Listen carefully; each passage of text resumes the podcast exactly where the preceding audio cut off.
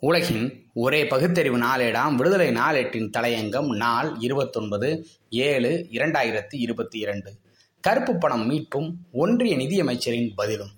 கருப்பு பணம் தொடர்பாக மக்களவையில் எழுப்பப்பட்ட கேள்விக்கு ஒன்றிய நிதியமைச்சர் நிர்மலா சீதாராமன் எழுத்துப்பூர்வமாக அளித்த பதிலில் அண்மையில் வெளியான சில தரவுகளின்படி கடந்த இரண்டாயிரத்தி இருபதாம் ஆண்டுடன் ஒப்பிடுகையில் கடந்த இரண்டாயிரத்தி இருபத்தி ஒன்னாம் ஆண்டில் சுவிஸ் வங்கிகளில் இந்தியர்களின் சொத்து மதிப்பு அதிகரித்துள்ளதாக தெரிய வந்துள்ளது எனினும் அதை கருப்பு பணமாக கருதக்கூடாது.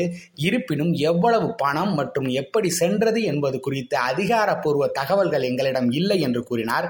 சுவிஸ் வங்கிகளில் கணக்கு வைத்துள்ள இந்தியர்கள் குறித்து அதிகாரப்பூர்வ கணக்கீடுகள் எதுவும் இல்லை.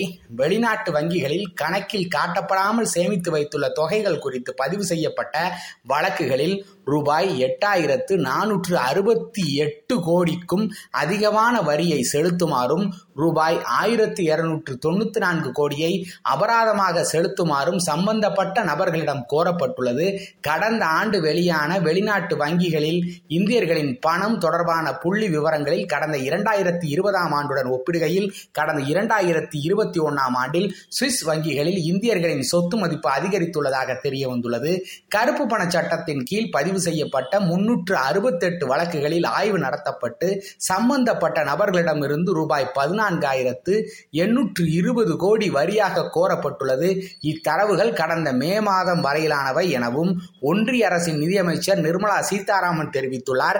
இருப்பினும் அதிக பணம் வைத்துள்ள நபர்களின் பெயர்களோ அல்லது இதர விவரங்களோ தங்களிடம் இல்லை என்றும் கூறியுள்ளார். புள்ளி விவரங்கள் எதுவும் இல்லாத நிலையில் அந்த பணம் எப்படி சென்றது என்ற விவரமும் இல்லாத நிலையில் அப்பணத்தை கருப்பு பணம் என்று கூறுவது சரியல்ல என்று கூறி அதிர்வலையை ஏற்படுத்துகிறார். ஒரு நிதியமைச்சரின் கூற்றா இது பிரதமர் மோடி இரண்டாயிரத்தி பதினான்காம் ஆண்டு மக்களவை தேர்தலின் போது சுவிஸ் வங்கிகளில் இந்தியர்களின் பணத்தை எடுத்து சென்று பதுக்கி வைத்துள்ளனர். இந்த பணத்தை மீட்டு வந்து அனைவரின் வங்கிக் கணக்கிலும் ரூபாய் பதினைந்து பதினைந்து லட்சம் போடுவேன் என்றார்.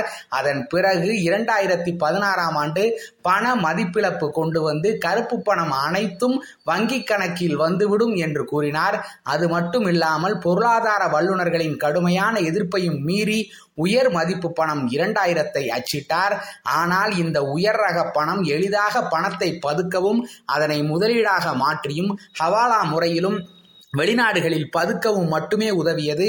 இந்த நிலையில் தற்போது கருப்பு பணம் மற்றும் அதனை பதுக்கியவர்களின் விவரம் தங்களிடம் இல்லை என்று நிதியமைச்சர் கூறியுள்ளார். எதிர்க்கட்சியாக இருக்கும்போது ஒரு பேச்சு ஆளும் கட்சியாக அவதாரம் எடுத்தால் எதிர்மறையான சொல் வீச்சு கருப்பு பணத்தை சிண்டை பிடித்து கொண்டு வந்து ஒவ்வொருவர் வங்கிக் கணக்கிலும் போடுவேன் என்று வீரம் வசனம் பேசினீரே மோடிஜி என்று எதிர்க்கட்சிகள் கேட்டதற்கு உள்துறை அமைச்சர் அமித்ஷா சொன்ன பதில் என்ன? அது வெறும் ஜிம்லா அதாவது ஏமாற்று வார்த்தை என்று சொன்ன நாணயத்திற்கு சொந்தக்காரர்கள் என்னதான் பேச மாட்டார்கள்? ஒன்றிய நிதியமைச்சர் நிர்மலா அம்மையாரின் பேச்சையும் அப்படித்தான் ஏற்றுக்கொள்ள வேண்டும். வெகு மக்கள் இவர்களை அடையாளம் காணட்டும். நன்றி வணக்கம்.